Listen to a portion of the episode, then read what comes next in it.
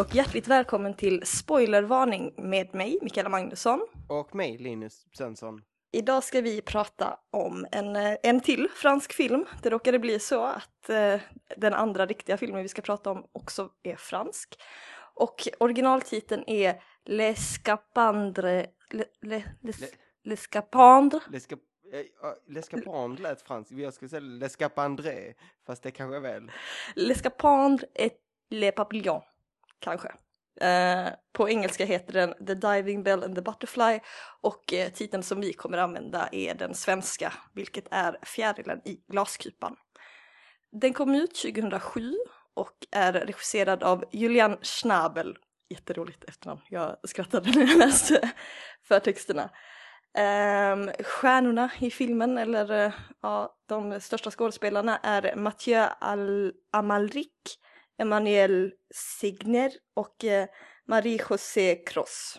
Man tänker där lite att, att det är franska skådisar så man, man då tänker man, nej men jag vet inte vem det är. Men man känner ändå igen förvånansvärt många ansikten skulle jag säga. Även om namnen kan inte säga så mycket så tycker jag att jag känner igen folk. Mm, jag tycker också att genom filmen så det, det dyker ändå upp ganska mycket ansikten hela tiden och man tycker att det är lite men de kanske har spelat lite fransmän i amerikanska filmer eller någonting, jag vet Mm. inte. Jag tror huvudrollsinnehavaren, eh, speciellt eh, Mathieu Amalric, har man väl sett i någonting. Vi kollar upp det redan nu så att vi inte bara sitter här och pratar skit och så har han, är detta hans enda film. Han har varit med i, eh, han har varit med i, oj oj oj, Grand Budapest Hotel, Quantum of Solace, eh, Munich, ja, men då är det ju lite... så en, Det var det därför Ändå. kanske det senaste, för att det var inte alls länge sedan jag såg eh, Grand Budapest. Mm, så det är säkerligen därför.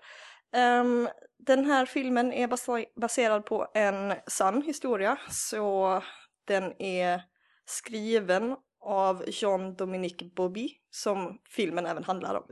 Det är det som är intressant med den här, för den hand, alltså, det är ju en film baserad på hans bok, men egentligen är det inte det. Det är en film baserad på hans liv, för att det är mer, alltså det är mer baserat på att han skrev boken, alltså berättelsen om hur han skrev boken, än om det som faktiskt står i boken. Eh, fast är inte det som står i boken det som filmen handlar om också? Jag vet att, jag har inte läst boken, men det känns som att det är mer, alltså det man får höra av boken så är den ju betydligt mer högtravande och verkar inte alls handla lika mycket om, eh, om själva processen med skrivandet och så. Men det, det kan vara att det är väldigt rakt av baserat. Men det känns lite som att det är baserat mer på arbetet kring boken än faktiskt boken. Han står i alla fall med som en av eh, manusförfattarna tillsammans med Ronald Harwood.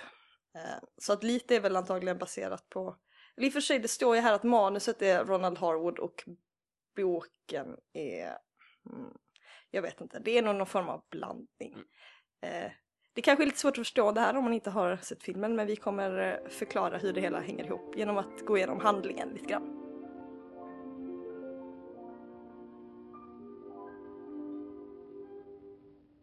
La mer qu'on voit danser le long du golfe clair a des reflets d'argent. La mer, det börjar sjukt franskt. Det var det jag tänkte. Det, det är exakt det jag har kommenterat. Jag har skrivit mega franskt. Och det är här riktigt, riktigt fransk musik. Ehm, men det, det är fortfarande snyggt. Det är fransk musik och så är det röntgenbilder. Man får säga, Ja. Vilket tog lite tag för mig att fatta. Och det var väldigt, det är väldigt glad musik. Så det blir en lite så konstig kontrast till röntgenplåtarna och lite så här. Vi visste väl lite vad filmen skulle handla om innan vi såg den så att det kändes lite märkligt med den här glada Jag tyckte, musiken. det, jag tyckte det var lite roligt. Det inte, det inte började så här alltså, skitdeppigt redan. Det jag hade trott inför filmen, för jag, jag visste att det skulle handla om en snubbe i locked in, med locked in syndrome. Men jag visste inte, jag trodde att det var efter en bilolycka för jag hade sett det här, det, bilen är ju liksom framträdande Mm. i, i typ eh, bilder och så. Eh, och att se röntgenplåtar förstärkte ju verkligen det, även om vi satt och tittade, men, men det där ser inte ut som något benbrott. Jag, jag, var är alla benbrott? för jag, det var det jag trodde att det skulle vara. Eh, men det var det ju inte. Nej. Så därför känns det lite konstigt med röntgenbilder, för röntgen, alltså röntgenplåtar av hans arm är ju inte så relevant till vad han är drabbad av. Nej, jag förstår inte heller riktigt den. Men det är också lite ett grepp de har i filmen att så här, använda bilder som kanske inte går att relatera direkt till historien utan man får, man får vilja det lite Mm. för att det ska funka. Ja men typ så här, ett isberg som rasar, typ. Exakt. Ehm, men efter att eh, de här franska förtexterna har rullat ett tag, eh, ganska långa förtexter, ehm, så inleds filmen med att vi ser hur ett, eh, vi filmar ifrån, eh, vi har en eh, first eye, sh- first eye shooter håller jag på att säga, det heter inte First, när det handlar om person film. shooter. First, Eller? Ja, first, typ. First person. Ja men allting är första person, eller inte allting men i början är det, är det väldigt mycket första person. Ja, vi börjar med att se från Jean Dominiques synvinkel när han håller på att försöka öppna sina ögon Mm. och blinkar väldigt mycket med ögonlocken. Och det är blurrigt och eh, svårt att se och Han andas väldigt mycket och det är så här, det, det verkar vara väldigt jobbigt. Och vi ser så småningom typ två personer i rummet som ser att han vaknar och blir lite så här alarmerade typ. Och vi förstår väl att han inte har vaknat tidigare utan detta är första gången. och de pratar med honom och han svarar fast man, man förstår väl redan där början att han svarar i sitt huvud, han svarar inte faktiskt ut. Les yeux ouverts. Vous vous êtes resté endormi longtemps, vous êtes en train de vous réveiller. Quoi vous m'entendez Oui, oui, je vous entends. Precis, det är, det är lite så här. Man fattar det kanske inte efter första gången han säger någonting för att då är det så här, det är lite panikslaget i rummet så det kan vara att de bara inte hör eller så.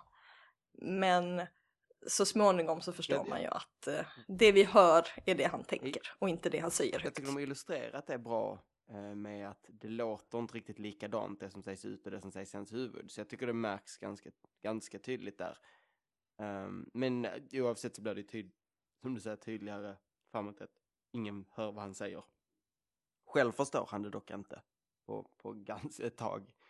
det tar ganska lång tid för honom men det, vi fattar ju det ganska snart också att han kommer ju inte ihåg vad som har hänt. Han, han blir ju chockad över att han är på ett sjukhus till exempel och han vet liksom inte.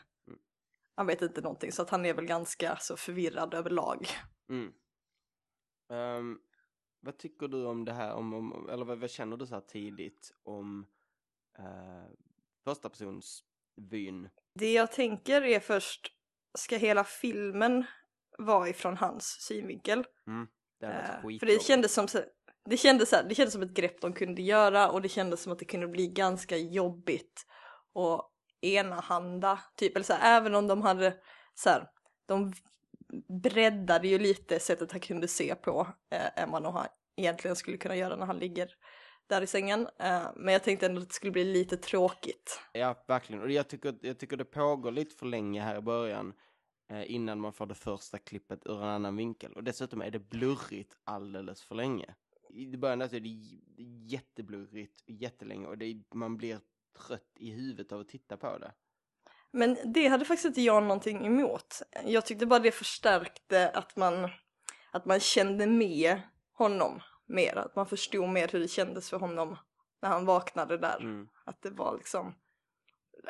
Jag, alltså jag, jag tyckte det var ett väldigt starkt sätt att inleda filmen på. Att man, att man börjar liksom ifrån honom, ifrån det här locked in. För att det är så som man som tittare också känner sig. Absolut. Att man är liksom så här, man är van vid att få en större bild, man är van vid att liksom få uppleva rummet direkt. Men nu får vi uppleva det från, på samma sätt som karaktären gör. Absolut, men jag tycker att man borde ha eh, feedat ur det här, det, det som var, alltså att det var blurrigt tidigare. Så att man, ja, för att, för att det, det höll i sig lite för länge för mig. För jag tyckte det blev, alltså jag, jag kunde inte riktigt fokusera på något annat för allting bara var blurrigt. Mitt under det här blurret i alla fall så kommer det in en läkare till Jean Dominique och eh, förklarar hur läget står till med honom. N'ayez pas peur. Vous êtes à l'hôpital. Ja, Han gör ju inte det heller. Han är ju skitdålig. Han berättar, okej, han berättar att han fått en stroke. Och sen håller han bara ställer en jävla massa frågor till honom. Men han måste ju veta sen innan att han inte kan svara. Det tänkte jag inte ens på. Eller det är klart jag inte tänkte på det då för jag hade inte riktigt uppfattat att han inte pratade så bra. Jag trodde bara han pratade lågt. Eh, men ja, det är ju lite douche move. Ja, men han sa så här, säg ditt namn. Han kan inte prata. You should know this. Och, och han förklarar i alla fall att de är i Calais på ett sjukhus. De var i Paris tidigare. Han har varit i en koma i tre veckor. Han fick Ehm, en stroke. Ja, och sen han fick en stroke och sen så, så småningom så säger han ju det att eh, han kan inte prata, vilket Jean Dominique har förstått Mm. vid det här laget. Och jag känner bara så här, gud vilken tortyr att inte kunna prata. Ja. Ah. Sen så börjar den första av de här flashbacksen slash drömmarna, det är lite oklart Mm. vad det är för någonting. Eh, Men vi ser i alla fall en kvinna som sätter upp tavlor som man kallar för Ines. Och Ines, alltså hon, det är hans flickvän va? Jag tror det. Flickvän slash älskarinna slash jag vet inte riktigt Nej, vad hon för är. hon, hon liksom alltså hon, hon visar sig den första kvinnan i filmen. Sen har hon typ så en jävla liten roll i resten. Hon, får- alltså, hans, hans exfru, eller aldrig hans fru, mamman till hans barn, kommer ju dit rätt ofta. Medan den här Ines flickvän aldrig dyker upp. Och det blir lite så konstigt, ibland ska hon vara jätteviktig och sen glömmer man typ att hon existerar. Jättekonstigt. Jag var tvungen att gå tillbaka för att kolla vad hon hette egentligen för jag antecknade det och sen så försvann det för att hon var inte med alls mycket. Nej. Ja just det, jag har ju blandat ihop det redan här. Det är ju två läkare som kommer. Först så kommer ju han läkaren som säger att han är förlamad och sen så kommer ju, För att han kommer faktiskt efter Flashbacken. ja, Då han kommer, kommer- efter Flashbacken. Då kommer... eh, då- då kommer- Neurologen. Ja precis, innan det kommer en sån här sjuksköterska som bara Du måste se bra ut inför neurologen. Och man bara varför? Låt snubben vara! Hur ska han göra för att se bra ut om han är förlamad? Ja, men hon typ så här stilar upp honom lite om att det Look your best för neurologen. Nej men vadå, sluta. Ja, det blir kanske lite tydligare sen varför utseende och så vidare är viktigt för Jean-Dominique men Ja, Det är men då förstår man, då får det vara för honom. Men hon behöver inte hålla på. mycket märkligt. Ehm, ja, neurologen kommer i alla fall in. Vad tycker du om Och- honom? Ehm, är det han som är douchebagen som har varit och åkt skidor eller? Nej, nej, det är en annan douchebag. Det är en annan douchebag som Han kommer kommer sen. senare. Men den här snubben är lite weird också. Han bara så här, han är öppen med att vi ska vara polare. Du kallas för Jean Do va? Så nu kommer jag kalla dig John Doe. John, John Doe bara, jag vill inte att du ska vara min polare. Jag vill att du ska vara min läkare. Redan nu, det är först här som man börjar få, alltså man gillar ju Jean Do. Alltså jag, jag hade förväntat mig att det skulle vara en mycket tråkigare karaktär som berättade vår his- historia som var mycket mer deprimerad och förvirrad och så här. Men han har ju humor i sin inre eh, monolog. Man gillar och ogillar honom. För att alltså, han, visst han är rolig som, men han är också en douchebag. Ja, Han är ju också, han är ju lite sexistgubbe också. men det är det som är roligt. Han är ju faktiskt en karaktär, han är inte bara en sjuk man. Nej. Det kommer komma lite, vi har en kommentar som pratar om mycket av det vi pratat om senare. Men jag tänker att vi tar kommentarer där i, i mellanläget ungefär. Så det kommer sen. Ja. Ehm, men ja, uh, neurologen berättar i alla fall att uh, hjärnbarken, tror jag det är, är ur funktion. Järn, Eh, jag vet inte, j- j- järnbarken eller järnbalken? det här hade vi på, vi spelade NE-spelet någon gång och jag är ganska säker på att det är hjärnbarken. Järnbarken är det som ligger ytterst. För att alltså det, det är det som sköter rörelse och sånt där. Men järnbalk, jag tror det är järnbalk för att det här, problemet är kopplingen mellan hjärnan och eh, ryggraden och hjärn... Det är någonting i hjärnan som är trasigt i alla fall. Så kopplingen mellan ryggraden och hjärnan, den funkar inte riktigt. Nej, det, inte riktigt. Det funkar inte alls. Han, han, vissa automatiska grejer går men han har ingen... Han är förlamad från huvud till tå. Mm. Den läkaren bara säger, du, du, du är helt normal fast du kan inte röra dig alls och ditt, ena, ditt vänstra öga är kass. Jag tror vi täcker det. Så du får bara ett öga, det är det enda du kommer kunna använda. Eh, men vi kan förlänga ditt liv ändå, säger Woo! han. Och så säger han, så säger han, jag är lite avundsjuk på dig för du kommer ha två snygga brudar som tar hand om dig. Alltså, Alltså, ditt är liv är så, så- sweet. Alltså det är så konstigt. Mm. Och där bbörjar ju den här puttrande mys-sexismen som går Ja, genom det- hela alltså, filmen. Alltså det var, jag tyckte det var så konstigt när, först neurologen, för okej att han säger först här, åh, åh det blir så trevligt, du ska ha två vackra damer som kommer på besök och då var det så här, ja okej, det var väl lite mysigt sagt, men sen så poängterar han typ och bara, och när jag säger vackra då menar jag verkligen vackra. Mm. Men det var, han förvandlades liksom till det när han sa, Mm. när han ville poängtera det extra mycket. Ehm, för ja, sen kommer det in två kvinnor då som Mm. är så vackra. Ja, de är, Men vi hinner ha en snabb klipp till den första dykardräktsmetafor-scenen.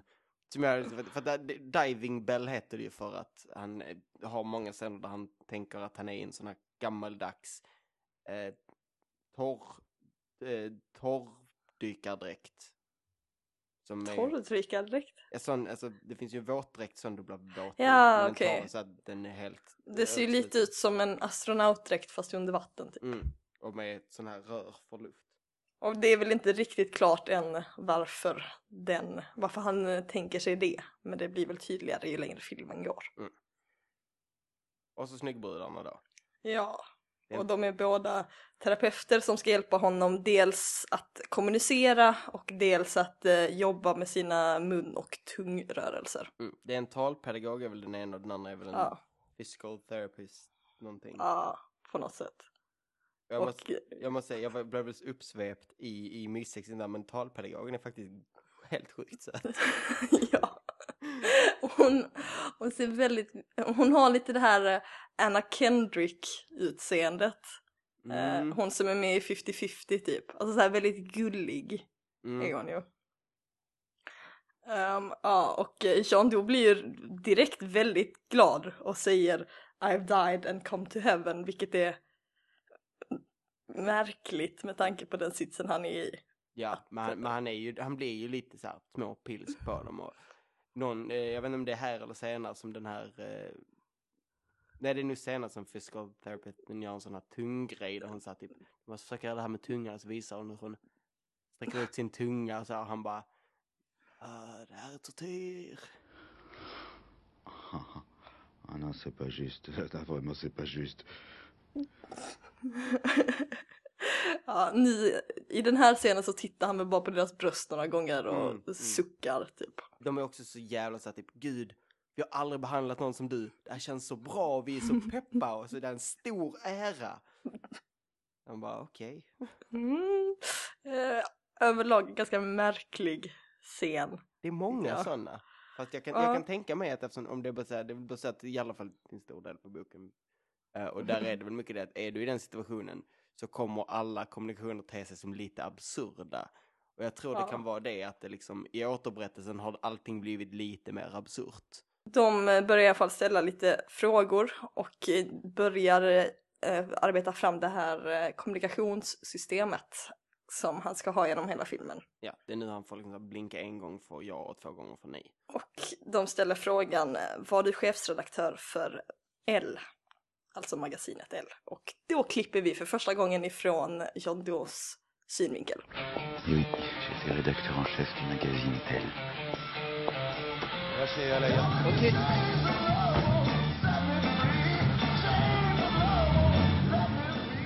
Jag visste inte om att han var chefredaktör på L faktiskt. Jag hade ingen aning. Så när det var så bara oj.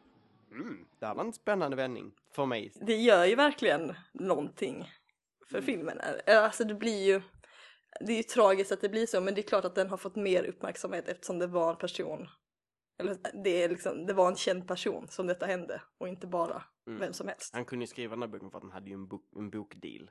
Ja. Men vi klipper i alla fall till en eh, kort liten scen när vi ser Jean Doe innan stroken när han jobbar som chefsredaktör och är på en, någon form av photoshoot.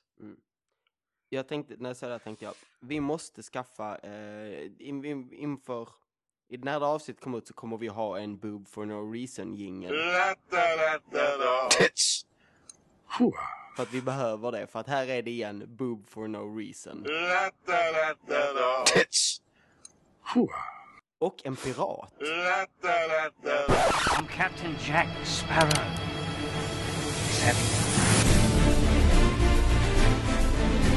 Det är en väldigt märklig fotografering. Eh, Ja, det är en fotograf som på riktigt, alltså så, så ser ut typ en parodi på en, han, han ser ut lite som, vad heter han, Keith Richards? han ser ut som Keith Richards eller möjligtvis lite som ehm, Gary Oldman i eh, True Romance.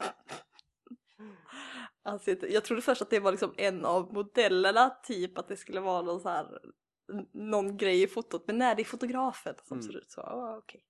Ehm, men det var ändå ganska, det var roligt och eh, här ser vi väl liksom det, det första exemplet på den klippningen de kommer jobba med genom Mm. filmen som den också var eh, prisbelönad för, den här Mm. filmen. Eh, ja, det var, det var skönt. Man kände att fan vad skönt. De utan något huvud, utan något annat. Det var lite... Det var ett annat tempo, det var ett annat liksom Jag tyckte det var jätteskönt. För att det Mm. var, som vi pratade om lite tidigare, att man det, det, tar lite lång tid innan detta kommer. Så man hinner typ vänja sig vid tanken på att okej, vi kommer bara se från den här Mm. synvinkeln hela filmen. Och så här. Eh, Men det kanske också är meningen. Så att det ska bli ännu mer av en överraskning typ. Mm. När de klipper ifrån det. Ja. Här får man också se ehm, hur mycket, alltså han är, han är snygg. Ja. Det har man inte tänkt på innan och när man ser honom senare när han sitter i stolen så är han ju, så är han ju inte så snygg.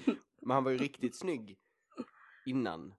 Ja. Vilket också är, de har, de har ju en scen där han ska säga typ, där han tänker tillbaka så här, jag, jag, ska, jag ska inte tycka synd om mig själv, jag ska tänka på hur jag var förut när jag var så här snygg och ball och, mm.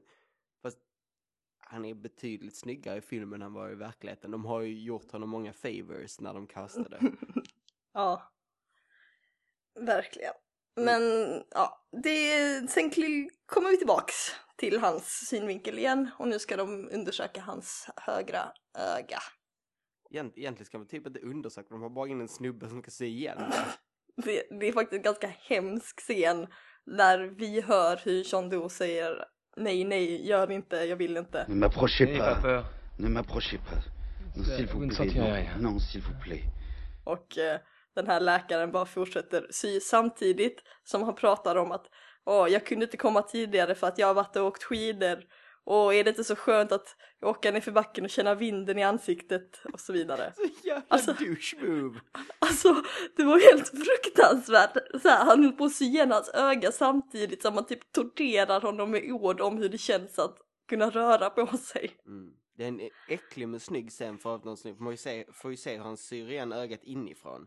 Skitsnyggt gjort men också fruktansvärt äckligt. Mm, väldigt, väldigt hemskt men snyggt. Mm. Absolut. Ehm, ja, men de syr igen det ena ögat så nu ser han ännu lite mindre. De syr igen det för att han, det var inte responsivt eller någonting. Han kunde inte Det blinka på det eller någonting. Mm, och det kunde bli infektioner eller någonting i det. Ja. Ja, Så att det var bäst att ta bort. Och sen så får vi se honom utifrån för första gången efter stroken. Ja, är det nu de har, De håller på att klä på Ja, honom. de klär på honom och sätter honom i en rullstol. Och pratar ganska mycket om honom som att han inte var där. Och så rullar de ut honom för att han ska få en överraskning. Och då får han se sin egen spegelbild, vilket han tycker är skitjobbigt. Och det ska vara en återkommande grej. Att han aldrig vill se sig själv så som han ser ut nu. Vilket man väl kan förstå. Han har liksom ett, ett, ett öga som är så sjukt vitt uppspärrat och läppen som hänger ner. Eh, så att typ ena ansiktsförlamning typ. Och sen, Mm. Ja. Han ser ju verkligen inte ut som förr. Nej. Eh, men han rullas i alla fall ut på en balkong, terrass av något slag som är utomhus. Och eh, långt där borta, längst bort på terrassen så ser vi en kvinna. Celine. Hans ex. Ja. Fast det är inte riktigt tydligt än, eller så här, man fattar inte direkt om det är hans ex eller vad de har för relation. För de säger ju, läkarna säger att det är hans fru. Och han, och Mm. han säger att det är inte min fru, it's the mother of my children. Han prat, de pratar ju faktiskt på franska i den här filmen. Men jag kan inte franska så det bästa jag kan ge dig är engelska med fransk brytning. So find me the greatest accent coach in the world. Ehm, ja, det är hon. Och hon heter Celine och eh, hon eh, försöker prata lite honom, vilket ju inte är så enkelt kanske. Nej. Han kan ju, han kan ju blinka med ett öga. Så det, det, det har ju begränsningar i hur mycket kommunikation du kan göra. Ja, alltså hon får ju också lite märkliga instruktioner tycker jag för hur hon ska göra för att kommunicera med honom. Eller det är inte konstigt att hon får det här med att eh, ett blink är ja, två blink är nej. Men det här med att hon ska liksom sticka ner huvudet och sitta precis framför honom så att han kan se henne hela tiden och sånt där. Alltså han hör ju fortfarande. Ja. Så varför måste hon liksom sitta framför honom så här som en, alltså inte det ännu mer nedvärderande på något sätt? Jag, vet, inte, men jag, men jag älskar lite scenen när, när neurologen förklarar så här, you have to be here. Och så går han åt sidan. Om du är här så ser han inte dig. Om du är här så går han av till andra sidan så ser han inte dig. Men här så ser han dig. De är, alla läkare är lite douchiga överlag. Ja. Eh, Men hon pratar i alla fall med honom och eh, han, säger att han inte vill träffa sina barn för hon frågar om hon ska ta med dem nästa gång. Nej. Däremot vill han träffa en kompis eller någonting. Jag vet inte vem han är för att deras förhållande blir aldrig förklarat. Där är en snubbe som är fotograf? Kanske? Han ser lite så här fashion ut på något sätt men jag vet inte riktigt vad det är han gör. Nej, deras förhållande är... Alltså det, deras förhållande blir aldrig förklarat. Men honom vill jag i alla fall träffa. Och han heter Laurent. Ja. Och sen så frågar hon även, eh, Celine frågar om har hon besökt dig? Och det, ska, det förstår man väl att det ska vara Ines. Eller jag gjorde inte det då. Jag förstod att det skulle vara någon, men jag visste inte att det var samma person som i den här flashbacken. Jag gissar att det skulle vara hans nya, eller hans älskarinna eller något sånt. Ja, någon, det, det var väldigt oklart. Men jag tänkte väl också en älskarinna av något slag för att eh, Celine verkar inte tycka så mycket om den här hon Nej. när hon ställer frågan. Eh, och sen blir det faktiskt ganska effektfullt för efter att hon har ställt den här frågan så blir det lite suddigt det vi ser. Och då så säger hon till honom att sluta Mm. gråt eller någonting. Och då, det blir liksom suddigt Ja. för att han gråter. Sen går vi utanför hans huvud igen och vi får se när hon står på eh, balkong, eller balkongen, eh, tågstationen eh, och ska åka därifrån. Och han har någon dialog om hur tragisk den tågstationen är för att han brukade vara där med sin pappa och den tågstationen betyder alltid att han var tvungen att åka hem. Alltså jag tänkte bara, har han någonsin varit på en tågstation i Skåne? Alltså, för han pratade om att det här är den mest deppiga tågstationen och att det är så, så hemskt att vara där, men den är ju jättefin! Jag får alltså... Ja men så blir det att man åker ifrån någonstans fint och åker bara in till, till Paris som är så tråkig. Och... Ja. Ja, fin stad. Har du någon gång tagit bussen från Lund till Hörby så då kan du fan tala om tragik. Ja, han, ja, han har en liten dialog där om det och även lite om att han, han ångrar hur han har behandlat sin familj tidigare och att han har svikit dem. Mm, att han nu aldrig kan gottgöra. Vilket jag tyckte var, var effektfullt också. Nu ska vi lära oss ett nytt alfabete. Ja, För ni har eh, sötterapeuten, eller jag vet eh, jag har nog kallat henne för alfabettjejen för att jag, jag kommer aldrig ihåg vad hon heter. ingen aning vad den heter. Hon har i alla fall eh, kommit på nu det bästa sättet för hur han ska kunna kommunicera med Mm. omvärlden. Nu kommer bokstavstavlan in. Den består då i att hon har sorterat om alfabetet efter hur ofta man använder bokstäverna. Så att det börjar med E Mm. istället för med Och A. sen, till radar, sen rabblar hon alla bokstäver så man blinka när man kommer till rätt. Det jag tänkte på här var, har du har sett The Theory, Theory of Everything, va? Ja, det har jag. Den utspelar sig innan den här. Eh, ja. Hans, han har också en bokstavstavla som funkar på ett annat sätt och som verkar så jävla mycket bättre. Jag vet inte, det, det är kanske för att det inte gick att googla upp att det fanns en annan tavla, men den, den, den, hans tavla går ut på att det finns kategorier av ord, så att man väljer först kategori och sen bokstav innan den kategorin, vilket gör att det går snabbare. Ehm, men här, här, det här är sjukt, sjukt ineffektivt. Det är faktiskt, alltså det, det är tragiskt men det är också lite roligt när de ska testa det här systemet för att hon, hon är så himla entusiastisk, alltså hon, det har ju varit sen vi träffade alfabettjejen att nu bara "Oh, nu, nu ska vi göra genombrott här och jag ska prata med dig och så här så att efter att hon har förklarat systemet så vill hon ju att han ska säga någonting direkt och börja rabbla bokstäver och, han vet ju inte ens vad han ska säga. Hör vi i hans... Ja, det, det, Inre det, må- det är ju självklart. Det är klart man inte har... Alltså, för det första så kommer jag på att det, något du vill säga. Du, du har ju tänkt, han sitter där och tänker jag kommer aldrig kunna kommunicera. Sen det plötsligt så här, du ska säga någonting. Och du ska veta exakt vad det ska vara och du ska kunna bokstavera det. Och du ska säga det till mig som du inte känner så... Bara, det blir väldigt knasigt. Mm. Och när han väl kommer på någonting han ska säga så är den bokstaven väldigt långt bort. Och han känner knappt att han kan hålla ögat öppet tills det är dags att blinka på den bokstaven. Hon, jag tycker också att hon kan tolka honom konstigt. Alltså att typ, han, hon, hon ställer en fråga till honom, han gör ingenting för att meddela det. Hon bara, ah, och står alltid rätt. Han typ så säger, så hon tar en bokstav så menar du den? Och han säger nej, men han blinkar inte nej. Och hon bara, ah, du menar inte den. Jag vet inte hur. Jag tänkte också lite på det, det är som att man glömt lägga till blinkeffekten eller någonting. Han är väl, han är väl ganska självklart efter inte sjukt pepp på det här systemet. Nej, han säger att det är en mardröm. Så, Vilket, vilket Det jag var- kan förstå. Det är Ja. ju hemskt. Det är jättedåligt. system. Och sen ser vi honom som dykare ett tag, eller en bild på en dykare igen. Och eh, efter det så är det dags att bada på riktigt. Nu tar vi faktiskt och tar eh, kommentaren vi har fått här. Eh, I alla fall delvis. Ehm, vi har fått en kommentar från Emma som också har sett filmen. Och hon börjar kommentaren med i stor caps lock. Vem låter en totalförlamad patient glida ner med huvudet under vattnet i badkaret upprepade gånger? Vilket jag också är något jag tänkte på i den här scenen. För att man får ju säga att man ser det som en första persons vy. Men den går ner under vattnet. Ehm, jag började läsa lite på den kommentaren innan jag såg filmen, men jag slutade ganska snabbt för jag var så här, ja, det kommer säkert spoila någonting eller ja, det är bäst jag ser filmen först. Och när jag läste det så tänkte jag att det skulle vara en, alltså en faktisk scen där det hände att någon tappade honom eller någonting och det var så här dramatiskt.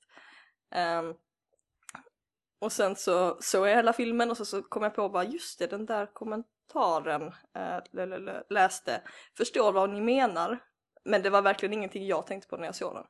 Jag tänkte på det men inte riktigt så mycket. Men jag tänkte också så att, alltså, det kan ju inte vara att det är förstapersonsvy. För hade det varit på riktigt förstapersonsvy hade han varit död efter den scenen. För att det är det att det, kameran åker ner under vattnet och hade det varit förstapersonsvy så hade att, att huvudet hamnat under vattnet och hans, han andas genom ett rör i halsen. Hade, det hade hamnat under vattnet, han hade ju drunknat. Ja. Um, men jag tycker att de redan innan den här har tagit sig lite friheter med hur bra, eller vad han kan se ifrån sin synvinkel.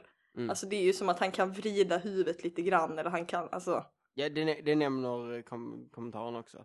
Att, att han tittar, när han, när han ska så bara vrida, eh, eh, det ska vara som att han vänder ögat lite så blir det att han verkligen, ja. Att jag satt faktiskt ett, tag och så här och funderade på, försökte lista ut, kan man, kan man vrida ögat så mycket kanske? Jag vet inte, men det jag tror inte man kan det. Jag sitter och testar nu med ett öga bara. alltså man har ju, man har ju 180 grader liksom.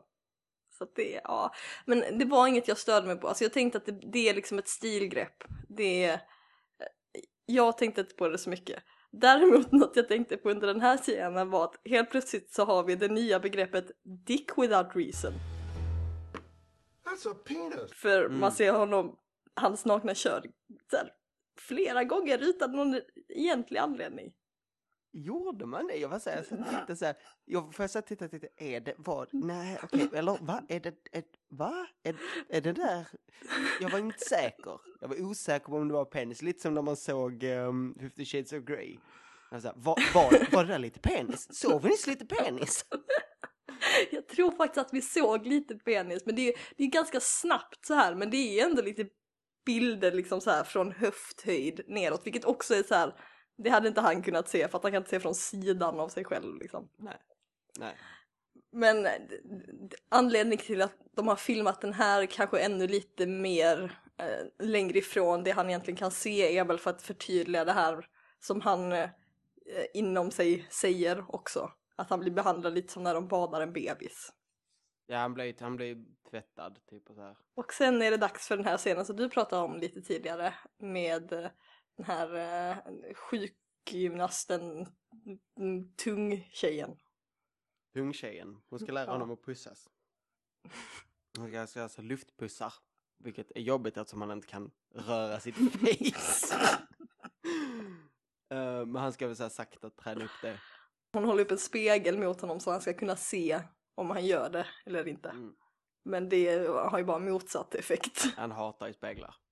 Och det är nu man, jag vet inte, man har aldrig fått sett hans ansikte så tydligt som man gör nu egentligen, och hans mun. Man får ju se där att han, han har ju, ena, ena sidan av läpp, läppen typ hänger ner, vilket jag inte vet hur det är gjort, om den är typ limmad för att jag, jag försökt, jag kan inte riktigt, kan inte, No. jag kan, kan inte riktigt få min mun att se ut så. Nej, jag tänkte också på det. Det ser ju väldigt bra ut. Det ser ju Mm. väldigt äkta ut. Ja. Och det är här hon gör de här sexiga sakerna med tungan för att läsa sig och han blir så här. oh, you're so beautiful. Det här, det, jag har skrivit grejer på engelska för att jag hade engelska subtitles. på. Ja, jag, jag med. Ja. ja, men hon, hon ska lära honom så att han ska kunna svälja mat. Så han ska kunna äta på riktigt och inte få det genom slang. Sen, sen här så berättar säger hon ju att hon ber för honom, vilket är någonting som har kommit lite innan och som återkommer sen att, att typ alla ber för honom. Det är typ det folk gör. Så jävla mycket beende och han är väl inte riktigt, han bryr väl sig inte, han är väl inte troende. Så, mm. Nej. Hon berättar också att, eh, att hon läser L och är väldigt imponerad av honom då. Efter den scenen så kommer någonting som var konstigt, höll jag på att säga. Men det var så, här, så jävla oväntat. Sen dyker en snubbe upp som... Och detta är ju baserat på sann historia, så detta hände väl på riktigt. Vid ett tillfälle så har tydligen eh, uh, Mr Bobby uh, suttit på ett flygplan och den här andra killen har kommit in och sagt uh, jag är jättebråttom, jag behöver den här platsen och han har sagt typ ja men du kan få min plats och så har han gått av planet. Så när det planet blivit kapat och han har blivit kidnappad. Och varit Och- kidnappad jättelänge. Typ. Han har varit i, suttit som gisslan i Beirut i fyra år. Mm. Eller något sånt. Kommer, eh, berättar den här mannen för att han, han kommer och besöker Jean Do för att han, han berättar att han kan känna igen sig i det som eh, Jean Do går igenom eftersom han också har varit locked in. Inte riktigt på samma sätt men att känslan kan vara liknande. Mm. Uh, börjar också en, en trend av människor som säger att de kan förstå vad Bobby går igenom och man känner, ja okej, Det här men inte är- riktigt. Men det här är nog den som kommer närmast Ja. ändå att vara någon form av liknande situation. Bobby känner jag också såhär, jag, Sean Daw kanske man säger, min, av någon annan har jag skrivit Bobby i alla anteckningar. Eh, men, men Sean Daw, han känner sig skyldig här för att han, den här snubben har väl ringt honom efter att, efter att han kom ut och han har inte ringt tillbaks. Vilket han känner såhär, varför ringde jag inte tillbaks? Eh, och nu kan han inte riktigt här, be om ursäkt för det heller för att han kan bara tröra ett öga. Ja, men ja, jag förstår att han känner ånger över det, för jävla asshole. Alltså, hur svårt är det att bara ringa? Mm. Jag vet inte riktigt vad han skulle säga, men det känns ändå som det samtalet gör man liksom. Men han, den här mannen som jag inte kommer ihåg vad han heter, ger i alla fall ett råd om hur Chandu ska göra för att överleva. Och det är att eh, behålla sin egen mänsklighet. Om han gör det så kommer han att överleva. Mm, själv hade han så listat vinsorter när han var i fångenskap. Det känns återigen så jävla franskt. Vad gör en fransman för att hålla sinnesfulla bruk? Ja, de listar ostar och viner. Sen är det mer talterapeut. Han sitter med den här... Ehm, um, ba, ba, ba. Siffror, nummer, bokstavsplatta. Bokstäver! Bokstäver, siffror, nummer, whatever. Bokstavstavlan. Eh, och nu har han faktiskt någonting att säga. Eh, vilket är att han vill dö. E, S, A, R, R. Mourir. Vous voulez mourir. Ja. Och hon blir så jävla upprörd. Comment osez-vous dire ça Il y a des gens qui vous aiment, pour qui vous comptez. Moi, je vous connais à peine et vous comptez déjà beaucoup pour moi. Vous êtes vivant, alors ne dites pas que vous voulez mourir. C'est un manque de respect, c'est obscène. Alltså det var, jag tyckte det var så konstigt att hon blev så upprörd. Det är väl inte en jättekonstig sak för honom att säga? Nej, det är inte så att de kallar in så, vi behöver, vi behöver typ en psykolog eller någonting här som hjälper honom med sin depression. Utan det är så här typ, "Nä, vad dum du är. Förstår du inte att vi, vi håller på att kämpa för dig? Fan, så jävla... Mm. Det är så själviskt av dig, så många vill att du ska leva. Alltså här, Mm. helt oförstående till Mm. varför han möjligtvis skulle kunna dö. Fast han just sa det till henne genom att blinka i typ en kvart. Det borde varit en, eh, en så indikator. Ja. Men sen kommer hon tillbaka och ber om ursäkt. Hon stormar ut och sen stormar hon in igen och så här, gick över gränsen. Och sen kommer det här montaget med glaciären eller isbergen eller vad det är som rasar. Förstår du den kopplingen? Alltså jag antar att det antingen ett är någonting han har skrivit om i boken som kommer fram tydligare där. Att det har med, med, med glaciärer, alltså det är ju, det är ju, vad är det de, det heter att de kalvar. Sådana här stora eh, glaciärer som det trillar ner enorma, det, det är ju jävligt effektfullt. Det andra teorin jag har det är att regissören bara, så jävla snyggt, det här det är så jävla ball. Särskilt när vi kan spela upp det baklänges i eftertexterna sen, det kommer se så snyggt ut. Åh gud, och alla kommer att tänka, gud vad visionär, visionär regissör. Mm. Det är ju väldigt snyggt. Det är bara, jag förstår inte riktigt Varför? Nej nej. varför. Eh, Men under tiden som det här går så hör vi hur Jean då vänder om lite sitt tankesätt. Och eh, han bestämmer sig för att han inte ska tycka synd om sig själv längre. Nej. Och sen kommer hans kompis, eller vad han nu är, den här fotograf, kanske fotografsnubben som vi De all- har nog jobbat ihop på något sätt men vet inte riktigt hur. Nej. Men han kommer dit och har med sig en leksaksmotorcykel for some reason och så här typ, jag visste inte vad jag skulle ta med mig. Kanske inte en leksaksmotorcykel så här, och så här man skruvar upp och eller så rullar så bara. Det är inte som att han har inte gått i barndom. Nej, Han kan inte leka med den. Jag, jag förstår. Han kunde väl ha gett någon, jag vet inte, ljudbok eller något som man faktiskt kunde använda. Ja, hur svårt är det? Och så ger han honom en mössa som man drar ner över huvudet som typ sitter lite över ögonen. Han har bara sitt ena öga men sure, sätt en mössa över det. Och så försöker han göra den här blinkbokstavsgrejen. Eh, Och han är jättedålig på det. Han är så jävla dålig, han glömmer att titta på hans öga. Vilket, vilket är en grundläggande del i. Och Ch- det är väl så att Chandor här bryr sig inte riktigt, han har ingenting riktigt att säga så han typ såhär bara Fine, ta den bokstaven då, ta den bokstaven då. Det var också väldigt roligt. Va, mm, fine, vi tar en då. Mm. Så du kan komma på ett ord på en typ. Men sen så failar Laurent på att se på honom när han blinkar för den bokstaven så det blir liksom, det blir ingenting. Nej. Ja, de avslutar, de klipper bort det här, undrar hur, hur, hur det faktiskt slutade i verkligheten, hur länge de försökte i den, han bara, jag går upp. Vi kan inte prata, hejdå. Sen är det, tittar han på tv, typ. Han försöker, eller rätt sagt, han försöker sova men någon har lämnat tvn igång, så den har gått till den där testkanalen. Och Mm.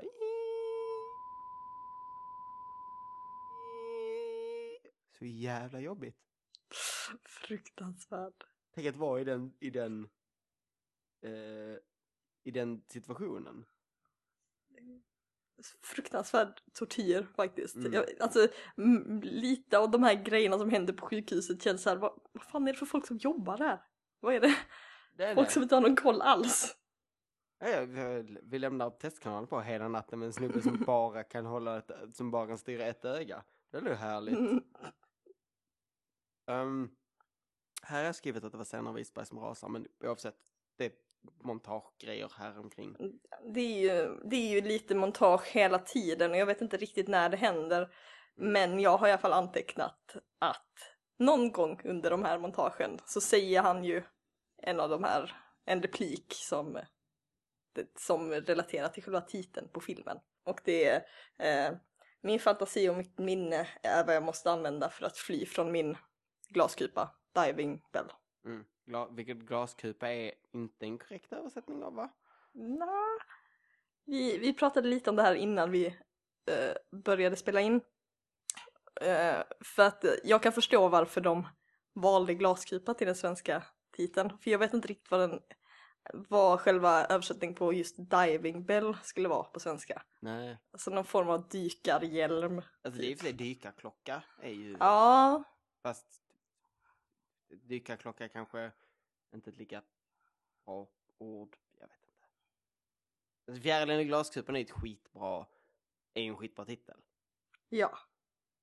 Det Det- är det verkligen. Det är lite som eh, Bleka dödens minut. Som inte har någonting med originaltiteln Princess. Bride. Nej, men jag tycker Bleka dödens minut är en så jävla bra titel. Jag vet inte vad det betyder, men jag, varje gång jag hör det blir jag såhär, oh, spännande. Det låter väldigt spännande och den, är, den titeln är också tillräckligt lökig för att passa till den filmen. Ja, ja men jag är ett stort fan av Bleka dödens minut. Både film och titel. Men här får man också reda på att, eller här, här säger han ju att han känner sig som ett misslyckande. Eh, uh, vilket väl är också något kommande grej, att han känner att han inte riktigt har... Han är väl inte riktigt nöjd med vad han har gjort innan och nu kan han inte göra någonting åt det. Vilket han har nämnt tidigare också. Um, men samtidigt ska han väl försöka att för den saken skulle inte försvinna in i misären utan live life to the fullest som man kan göra om man bara kan röra ett öga. Så han börjar att föreställa sig en massa saker.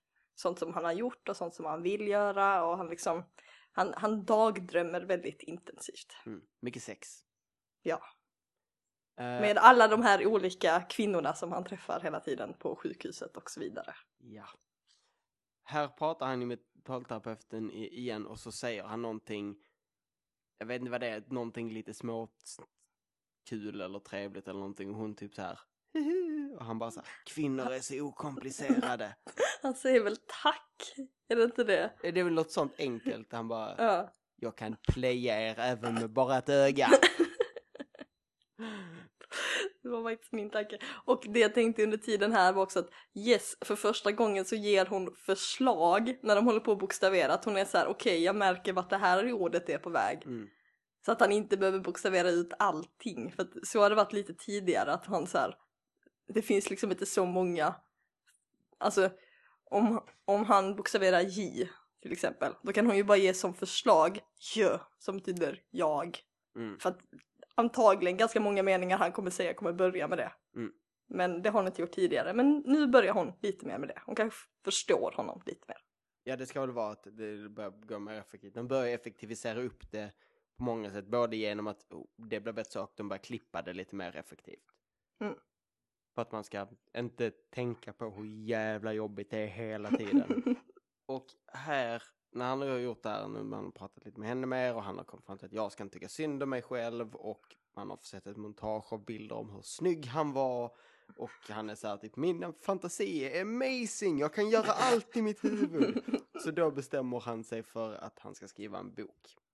Ja, för han hade ju fått ett, eh, ett bokkontrakt innan han fick stroken och han hade en idé till en bok han skulle skriva då som inte riktigt är möjlig att göra nu. Eller nu tänker han använda det här bokkontraktet till att skriva en ny bok. Han hade ju tänkt skriva Grevinnan av Monte Cristo, en, en omskrivning. Eh, om en, en, ja, en modern version av Greven av Monte Cristo med en kvinna i huvudrollen. Men nu ska han istället använda den för att skriva en bok om sig själv. Så då ringer han ju dit till de, de här, eh, eller han får sin halvpedagogen då att ringa till eh, publiceringshuset och de är väldigt förvirrade. För menar, han, han kan ju inte skriva en bok, han är ju förlamad. Och de bara, ja men det löser vi, vi behöver bara en tolk. Så då tar de den, Första bästa, eller vad är det som det där. hände där? hon sitter där i telefonen så kommer någon in i kontoret och bara hmm. Du funkar! Och så får hon vara hans, blir hans tolk sen. Hon, hon hette Claude, va? Jag har för mig det. Ehm, jag vet faktiskt inte. Jag, är så, alltså jag har koll på eh, typ John Doe, det är ungefär den namnet jag kan. Alla, alla har så jävla franska namn. Ja, alltså det är så franskt. Jean Do, han heter ju Jean Dominique, det är också så jävla franskt. Ja, men eh, den här, om hon heter Claude eller inte, hon, hon ska i alla fall hjälpa honom att skriva boken. Han ska diktera det till henne och hon ska skriva ner det. Och upplägget är ju så, han beskriver att han vaknar fem och sen kommer han på vad han ska skriva. Sen kommer hon vid åtta och han börjar diktera. Och helvete jävlar vad svårt det måste vara. Tänk att försöka, lista ut och hålla i huvudet. Allting för Mm. att ta bokstav. Alltså jag glömmer ju var jag är på väg halvvägs genom ett ord när jag skriver i vanliga fall. Jag hade aldrig klarat det om jag inte kunde redigera. Och redigering är ju typ omöjligt eftersom han bara kan blinka fram bokstäver. Och han måste kunna stava allting väldigt bra. Alltså det är inte jättelätt, tycker jag i alla fall, att säga högt hur vissa grejer stavas. Utan det sitter liksom i, i handen eller i fingrarna hur ord stavas. Mm. Och sen det är speciellt på franska som har typ fyra bokstäver för varje, varje ljud. Ej, Nej, nej. Alltså för att visst du kan komma ihåg, jag vill skriva ungefär det här, men att komma ihåg ordagrant för att få det liksom att bli som man vill ha det, det är fan omöjligt. Men han har tydligen lyckats. Ja. De eh, jobbar vidare på den här boken och kommer ändå framåt. Ja, vi får höra lite urdrag. Den är ganska pretentiös. Det handlar lite så om sjukhusets historia och den grundades av den här franska drottningen eller något. Ja, eller var det, ja, Napoleons prinsessan. Det var inte något med Napoleon, jag kommer inte riktigt ihåg. Jo, något säkert. Jag har inte riktigt antecknat det, jag har bara antecknat att jag gillar klippningen här. Eh, att jag gillar sättet de illustrerar när han berättar om sjukhusets historia. Mm, mm. Det är så här, att det kommer lite olika, så här, från olika tidsåldrar typ och sen hur det går över till vad det är nu, vilket är så här ett, ja, men, någon form av rehab-sjukhus för folk som är förlamade. Medan vi samtidigt, eller ungefär samtidigt som vi får höra honom läsa om sin, ur sin prettobok så kommer folk dit och läser prettoböcker för honom. Det är väldigt, alltså, det är så att typ, han är typ såhär, jag gillar litteratur så därför vill jag att folk ska läsa typ alla klassikerna. Det är bara klassiker, typ. Jag vet inte exakt vilka det är, men det är så man känner såhär, man, åh, gud, sluta. Tråkigt. Läs Harry Potter istället. Mm, Fast jag tror inte den hade, den hade nog inte kommit då. Det här utspelar sig typ 96 eller något sånt. Ja, men någonting mer spännande än typ, alltså, det är ju verkligen, ja men i klass med Greven av Monte Cristo, det är liksom de böckerna som är de bästa. Mm. Så det är bara det han vill läsa. Eller få löst för sig. Eh, nu får han i alla fall en, en högtalartelefon. Ja, det kommer in två, ja, vad, vad kallar man det, installatörer? Typ? Ja, eller leverantörer. Leverantörer? Ja. Eh, som är ganska douchiga men också ganska roliga. Mm. De är ju så här, alltså de, de driver, de fattar ju inte alls och de, han kan ju inte prata och de tycker att han backar, alltså de förstår inte att han kan tänka där inne i huvudet. Och så frågar sig vad ska han med en högtalartelefon till? Madame. À quoi lui sert le téléphone s'il ne peut pas parler Han kan ju inte prata. Man kan andas högt, vilket är ett skitdåligt skämt. Ja. Men, men hon blir off- offended och han, eh, Jean då, tycker det är skitroligt så här, du har ingen humor. Vous êtes humoriste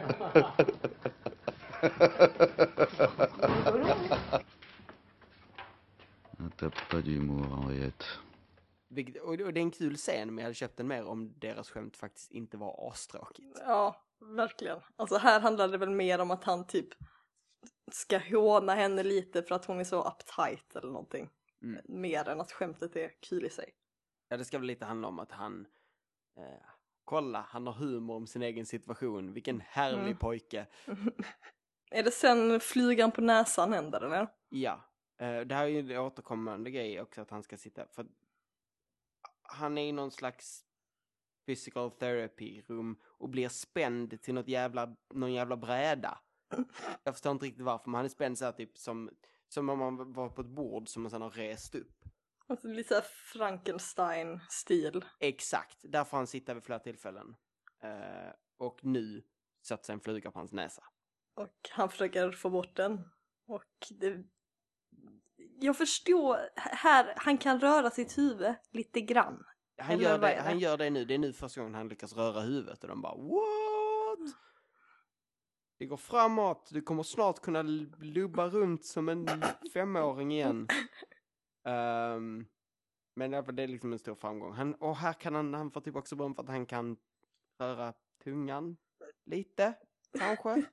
Jag vet inte, han säger så, rör tungan. Åh vad bra, fast man kan inte riktigt se vad han gör med tungan. Nej, det känns som att de ger väldigt mycket, eh, nej men praisar honom hela tiden bara för att hålla skenet uppe på något sätt. Eh, sen får vi lite mer uttag ur hans bok och så hoppar man till en scen där han vi är med sin pappa. Hans pappa är sjuk på något sätt. Han har svårt att lämna lägenheten i alla fall. Eh, och eh, han rakar honom.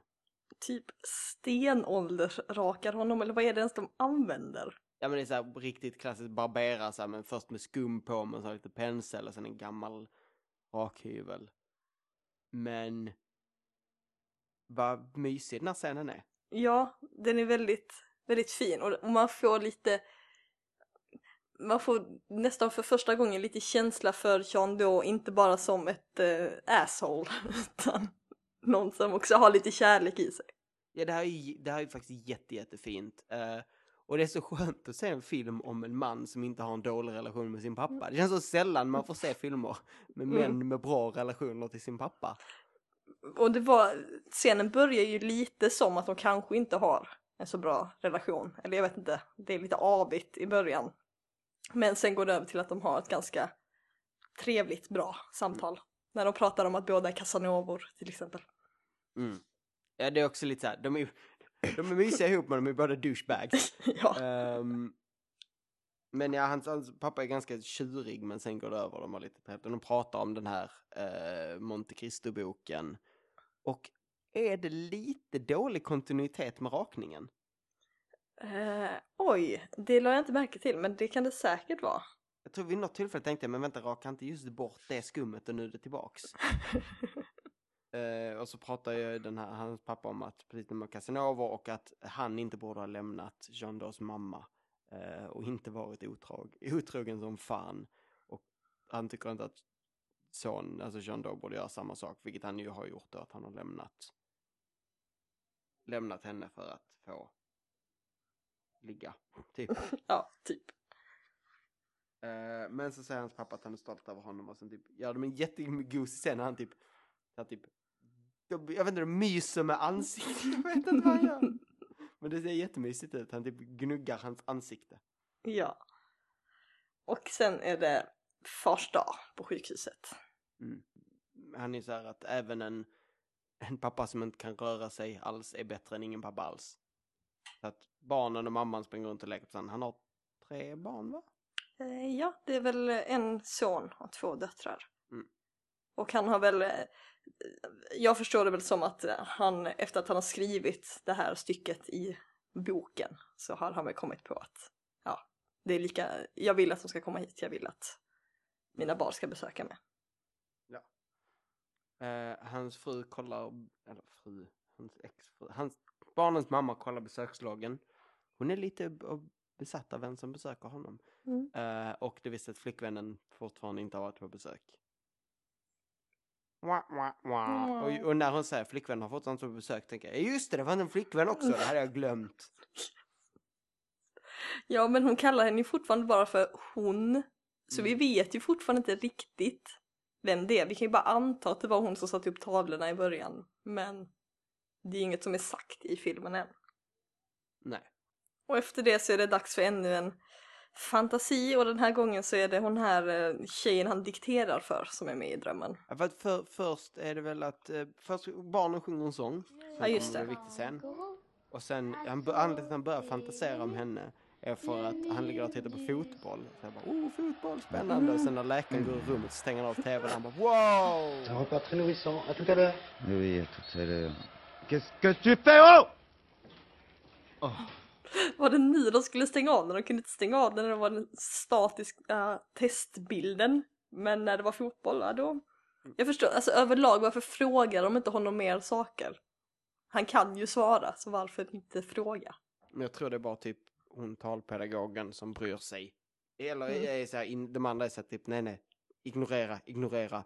Vill inte hamna i en sån jobbig situation. Men han drömmer sig för bort och så drömmer han sig till en middag med hon tolktjejen. Där de äter typ fisk och skaldjur och massa ostron. Och sen har de sex. Ish. Mm. Åh, så mysigt. Mm. Det, är, alltså, det är ju verkligen en sån grej som jag, eller det, det tänkte jag ju på tidigare också, men nu speciellt att alla kvinnor som han har att göra med, alltså även som liksom ska ta hand om honom, är så här jätteunga och jättesnygga. Varför finns det liksom bara sådana kvinnor i Frankrike? Ja. Det finns liksom inga äldre talpedagoger eller några så här, Nej. inte klassiskt vackra kvinnor man dikterar böcker för. Nej, de, de, eh, de utvisas till Tyskland. Det är därför tyskar är som de är. mm, men han drömmer lite om henne och sen raggar han typ på henne i, in, i IRL. Även, med, den, med den begränsade raggningsförmåga han Ja. har. Sen blir det söndag. Ja. Och, Och- söndagar är ju det tråkigaste. Som då vet. Inget händer. Men den snälla, snälla, snälla physical therapy kvinnan tar till högmässa trots att han inte är troende. Om man säger typ, han bara sa det var snällt av henne och sen inser man efter ett tag att shit, det här kanske inte var så snällt av henne. Hon kanske hade så här ulterior motives. Hon, hon typ så här tvingar in honom till prästen som ska tvinga på honom frälsning eller något. Och det här med att få höra att folk ber för honom typ överallt över hela världen i alla religioner. Jag vet inte riktigt, han var, visst han var chef för L Magazine men hur, Bryr sig verkligen så här munkar i Tibet om det? Eller är jag det... vet inte. Tydligen. Ja. Ja. Stora fan av, av L i Tibet. Verkligen.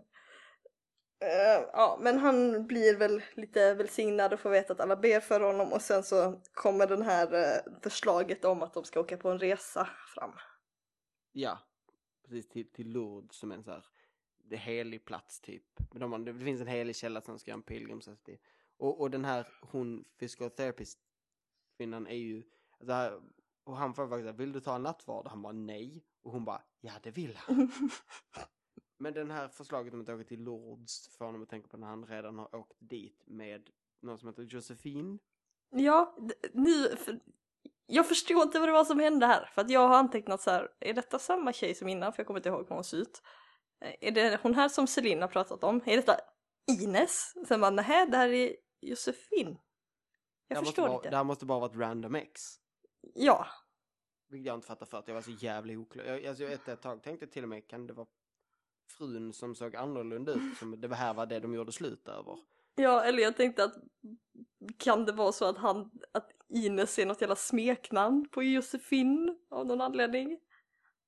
Men nej, det är Nej. nog bara någon annan.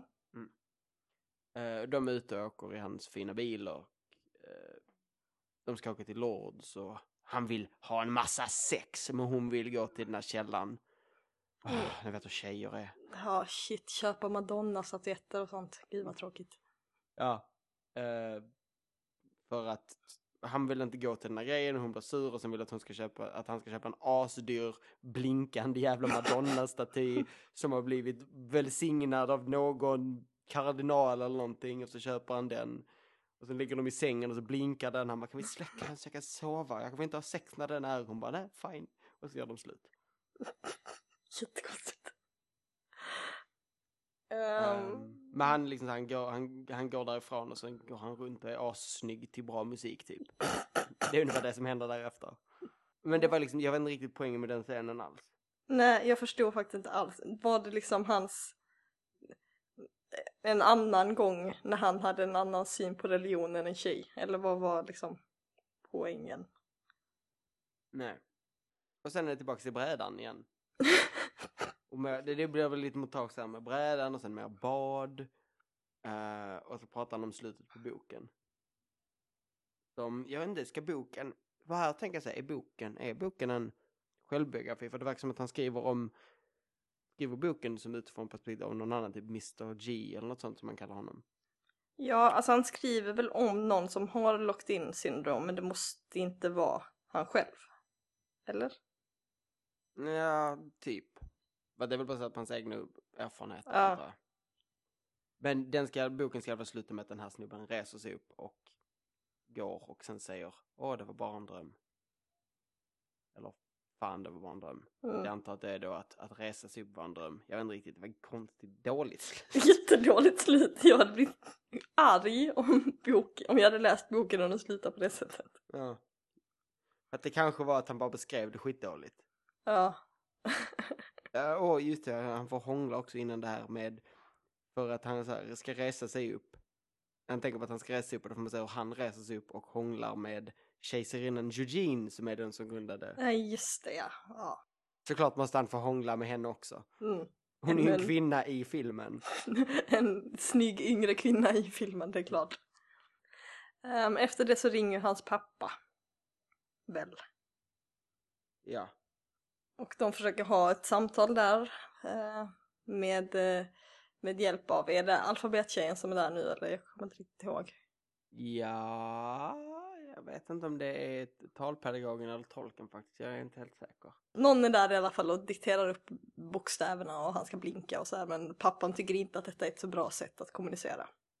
Nej, över telefon måste det vara helt värdelöst. Eh, och han typ blir upprörd. Han ska skicka honom en present.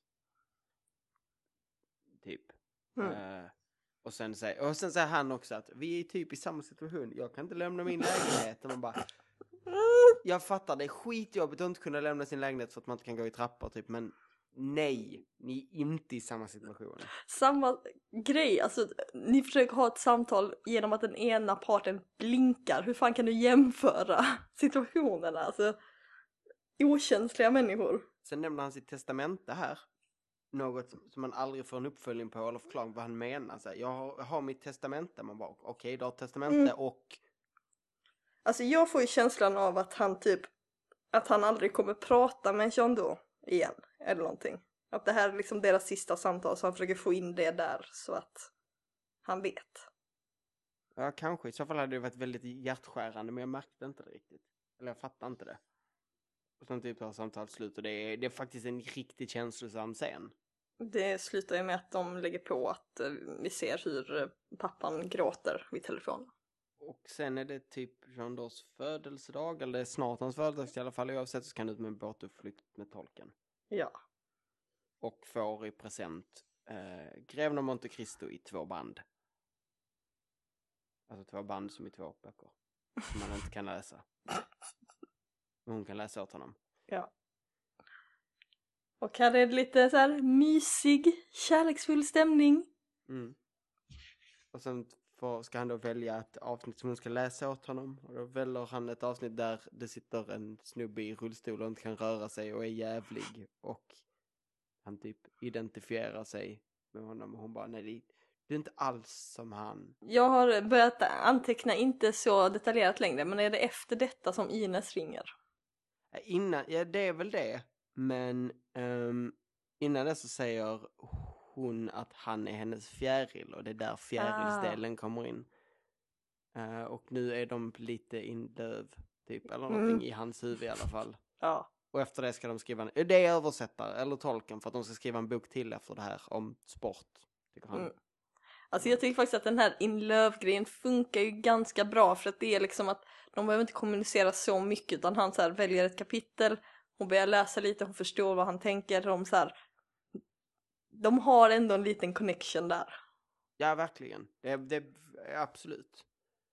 Eh, men sen om det är kärlek för henne vet man ju inte riktigt i den Nej. situationen. Det är klart att han kan känna det eftersom han är i en sån beroendeställning. Det är klart att han känner så här.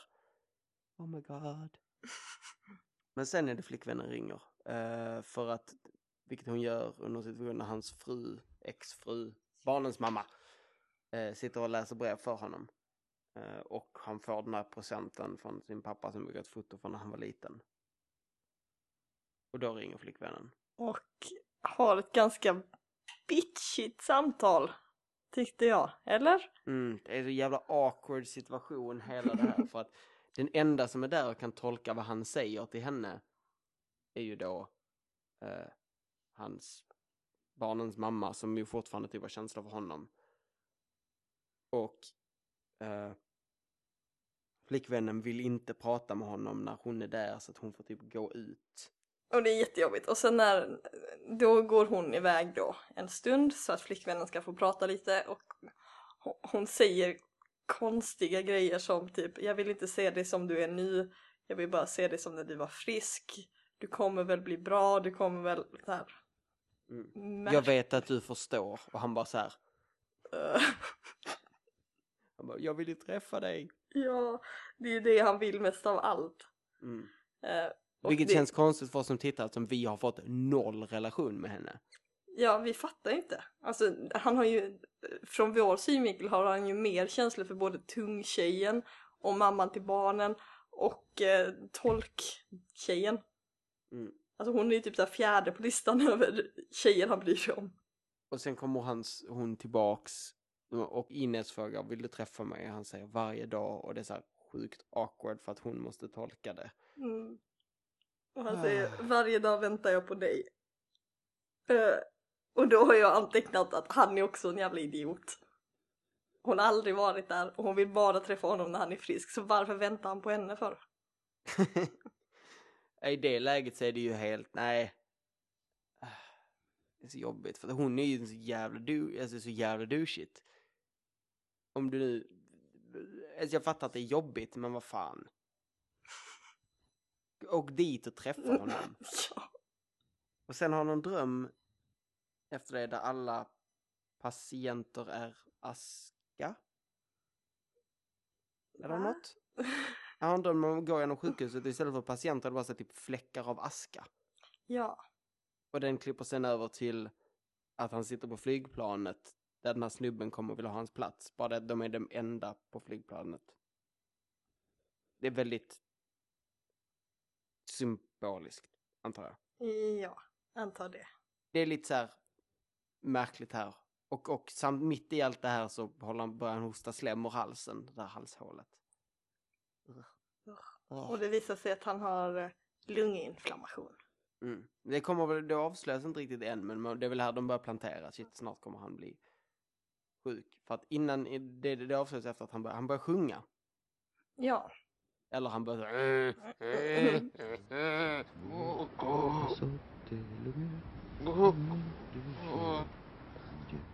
Men han kan åtminstone göra någon form av ljud, vilket han ju inte riktigt har kunnat göra tidigare, eller? Nej, exakt. Och nu blir det så här, åh, ett mirakel.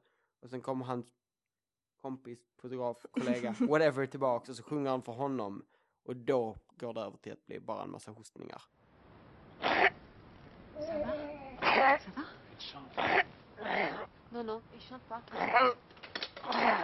Och de måste köra honom till akuten. Och det är väl nu vi får se hur stroken gick till. Ja, precis. För när ambulansen åker förbi eh, kontoret där hans bil står för some reason och den får dem att komma ihåg stroke. För det har ju varit en grej genom hela filmen. Eh, jag glömt att han vill komma ihåg hur han fick en stroke, men gör inte det. Men nu kommer han tillbaka, kommer han ihåg det, för han minns när han körde den, körde bilen. Och han körde den och träffade sin familj och skulle hämta sin son för att de skulle på bio. Och hans son frågar kan vi äta ostron? Jag bara så här, han, sa, men han sa typ 10 bast. Så jävla fransk! Ja, franska tioåringar som bara liksom Mm, ostron. äter ostron och röker cigarrer och jag vet inte. Ja. Men på vägen till bion så börjar han bete sig märkligt i bilen. Han börjar bete sig märkligt redan innan han börjar bete sig märkligt av den här stroken. Att han, de har en så sjukt skum diskussion om att duscha efter fotboll och Ja, att ha just det. pubishår. Och jag sitter där och bara, varför pratar han om pubishår? Och där, alltså visst jag kan förstå att man kan ta upp det med sin son som kom upp i den åldern, men det var bara en jättekonstig diskussion hela grejen. Franska folk är konstiga. Ehm, ja, men under tiden han kör bilen då så får han stroken. Mm. Eh, och de får det som tur var nära hans, vad är det, hans frus systers hus eller någonting. Så Ja. hans son springer dit och hämtar systern. Så springer de till bilen, den konstigt, och så skriker hon till sonen Ring din mamma! Och man bara, nej ring en ambulans! Men det var alltså så det var, han ligger där i bilen och sonen sitter där i bilen och inte kan röra någonting så här. Och man ser hur hans läpp börjar kasa ner mot det läget som han har sen. Och sen tillbaks till sjukhuset där boken är klar och hans kompis Ish kommer och... ehm, jag har kommenterat här, här är kommenterat. Vad är hans roll ens? Vad är poängen med den karaktären? Men sen kommer äntligen den här flickvännen Ja. som säger jag var alltid där. Och man bara nej. Nej, det var det Nej. verkligen inte. Liar. Ja, bitch. Hans bok har ju kommit ut så han får ju bra betyg, recensioner här. Är någon hinner in och läser hans recensioner? Eller läser recensioner på boken. Och den fick jättebra recensioner. Och sen dör han. Han dör väl ganska snart efter att båten, boken har kommit ut egentligen. Är det inte typ två dagar? Ja. Vilket känns jättebra för filmens skull. så, här, så jävla bra avslut på en film den kan göra då. Ja, det känns ju väldigt symboliskt som att han, han levde för att lämna sitt märke på jorden typ. Och när han hade gjort det så behövde han inte vara kvar längre. Och sen är det slut och vi får se lite glaciärer som åker upp ur vattnet. De som har rasat tidigare. Mm, nu orasar de. Snipp, snapp, snut.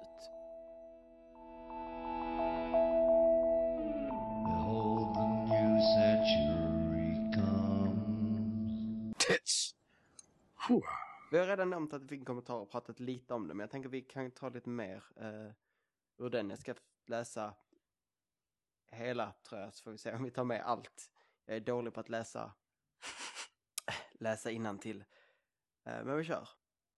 Vem låter en totalförlamad patient glida ner med huvudet under vattnet i badkaret upprepade gånger?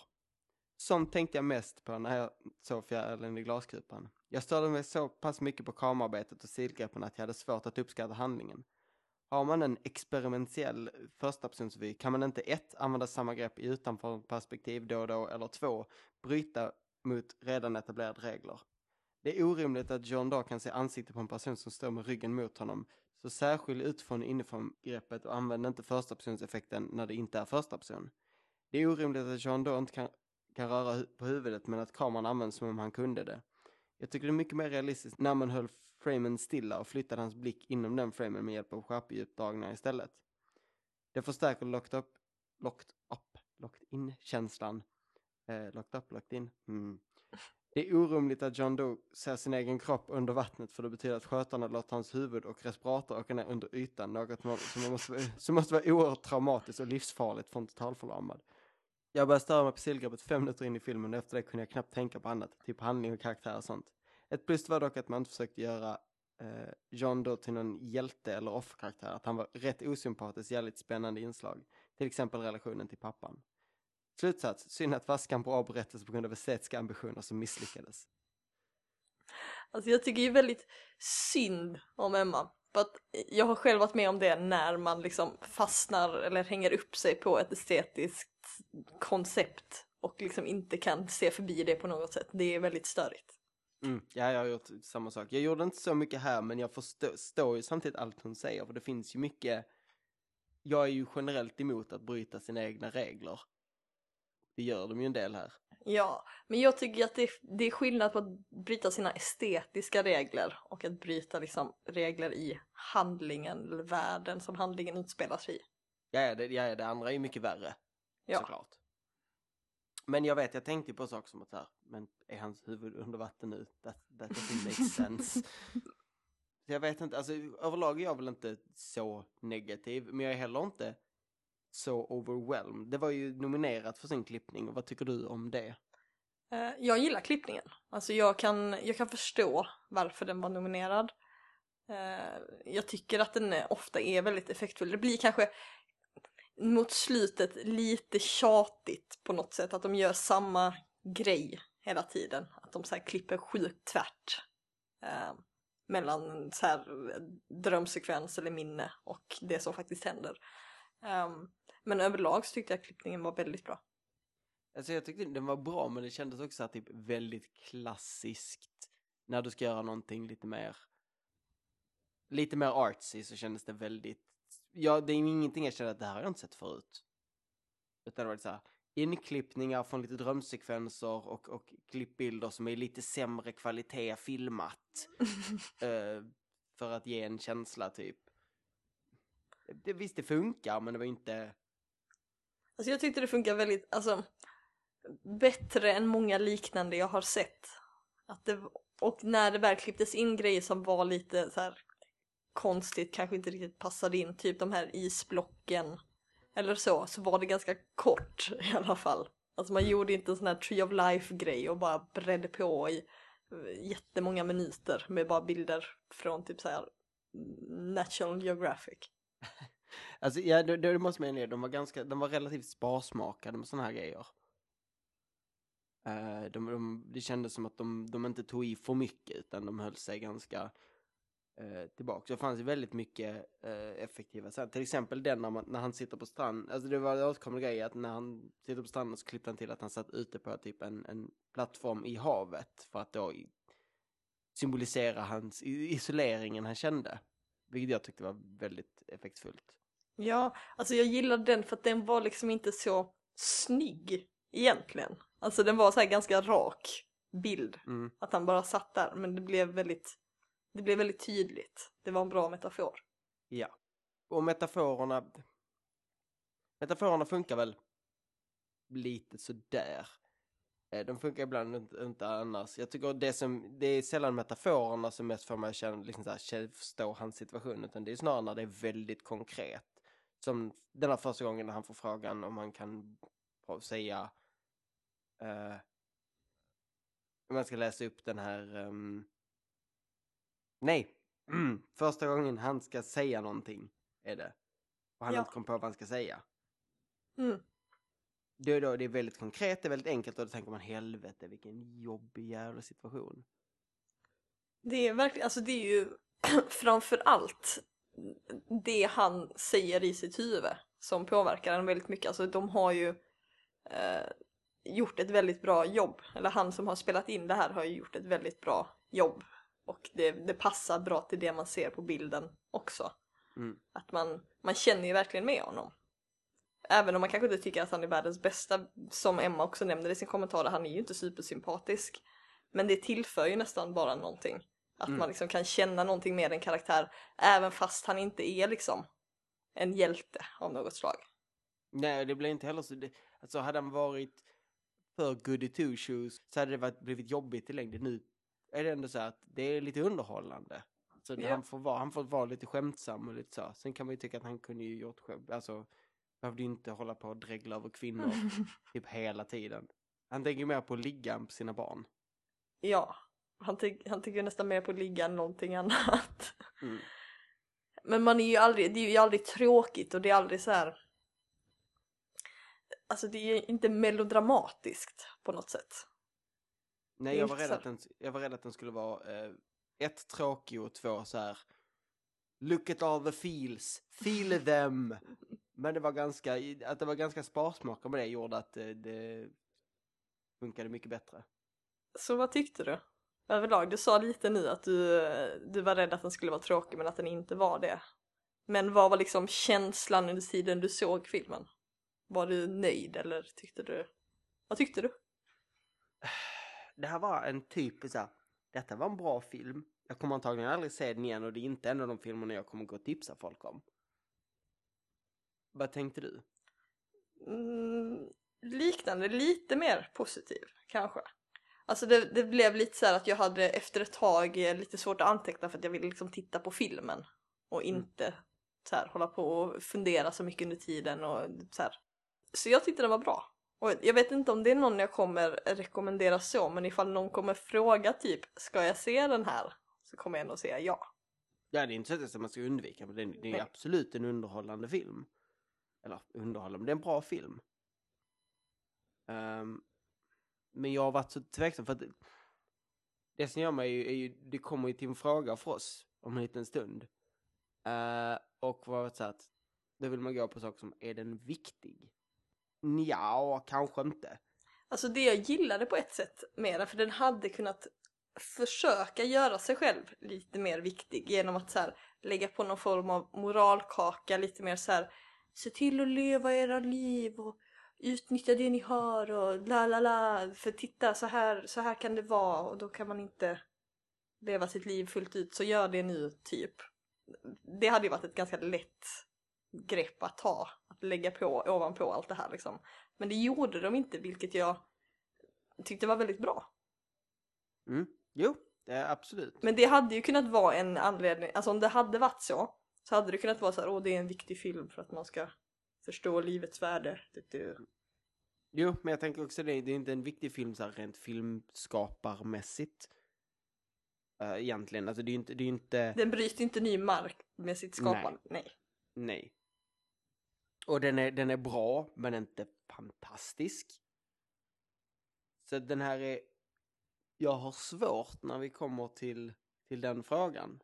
sen. Ska, är det här en av de 1001 filmer man ska se när man dör? Jag skulle säga ja. Alltså. Det är svårt det där, hur många filmer är 1001 filmer? Ehm, vad får man med där? Jag känner att detta är, detta är en film som hade det blivit tight någonstans hade den här rykt. Eh, för mig.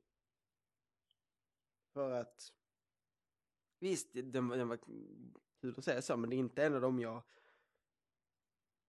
kommer ta med mig i någon större utsträckning. Nej, jag tänker nog mer så att jag vet inte.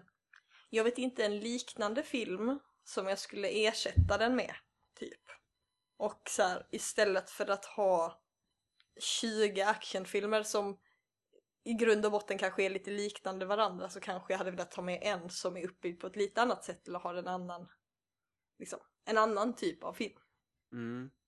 Jag vet inte, det kanske, en- det kanske är en, en eh, felaktig jämförelse för att det är, men det är också en, också en film som är baserad på en sann historia, också relaterat till Locked-in syndrome.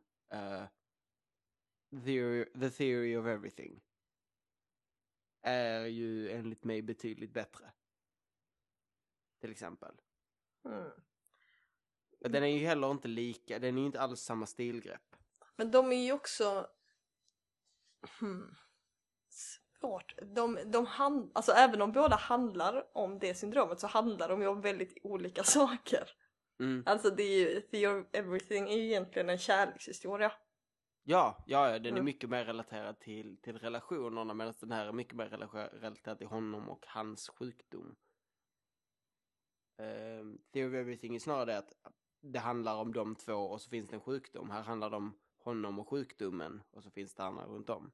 Så ja, jag förstår vad du menar, att det är, det är ju olika, det är olika filmer. Ja. Det är ju, alltså Theory of Everything är ju egentligen en ganska klassisk kärlekshistoria där det liksom uppstår ett hinder av något slag och i den så är hindret hans sjukdom. Mm. Ehm, så jag tycker nog att den här var bättre faktiskt. Sen kanske ett... Det- Detta kommer, detta kommer vi till i nästa avsnitt.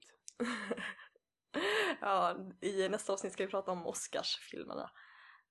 Um, I och för sig Theory of Everything kanske har lite bättre så här, skådespelare och så vidare. Men... Jag tycker det var en mycket mer mänsklig historia. Alltså jag, jag tyckte att man kom väldigt nära honom som människa och henne som människa.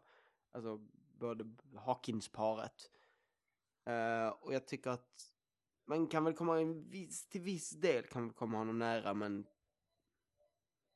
men inte, inte så jättenära egentligen som människa. Det jag tycker förstör den här filmen lite grann är ju det här jävla fokuset på flickvännen som man inte riktigt förstår. Mm, mm. Det, det känns som att det är fel människor ibland som man har med. Ja, Hon man- är ju relevant och hans kompis egentligen också. Det finns inte en scen med honom som är det minsta poängfull. Då Visst, det- är han han sjunger ifrån, inför när han blir jättesjuk, men Alltså man hade ju velat ha mer av pappan i så fall än vad man vill ha av kompisen. mm. Vilket är väldigt svårt eftersom det är på sann historia som att bara liksom... Man kan inte välja och vraka hur som helst men, men man hade ändå kunnat välja vad man fokuserar på. Mm. Man Eller, kan... eller om, nu, om nu han ska vara med för att han är med mycket i boken och han är en viktig. Då, då får man på, på ett bättre sätt etablera att det är en viktig karaktär. Vilket man gjorde ett väldigt dåligt jobb med nu. För att man, nu fattar man att ja, okej, det där är någon snubbe. Men. Du vidhåller att den ska... ehm, Jag hade nog haft med den, ja. Mm. Och för mig, eftersom jag är så otroligt delad, så har jag inget emot att ha med den. Du kan ju se det också på det sättet att sättet, sättet den här filmen har blivit till i grund och botten att den har blivit framblinkad borde liksom pusha över dig till den Okej. sidan att den förtjänar att vara med. Ja, okej. Det kan jag köpa. Så vill du eh, do the honors? Vi har kommit fram till att Fjärilen i glaskupan är en av de 1001 filmer du måste se innan du dör.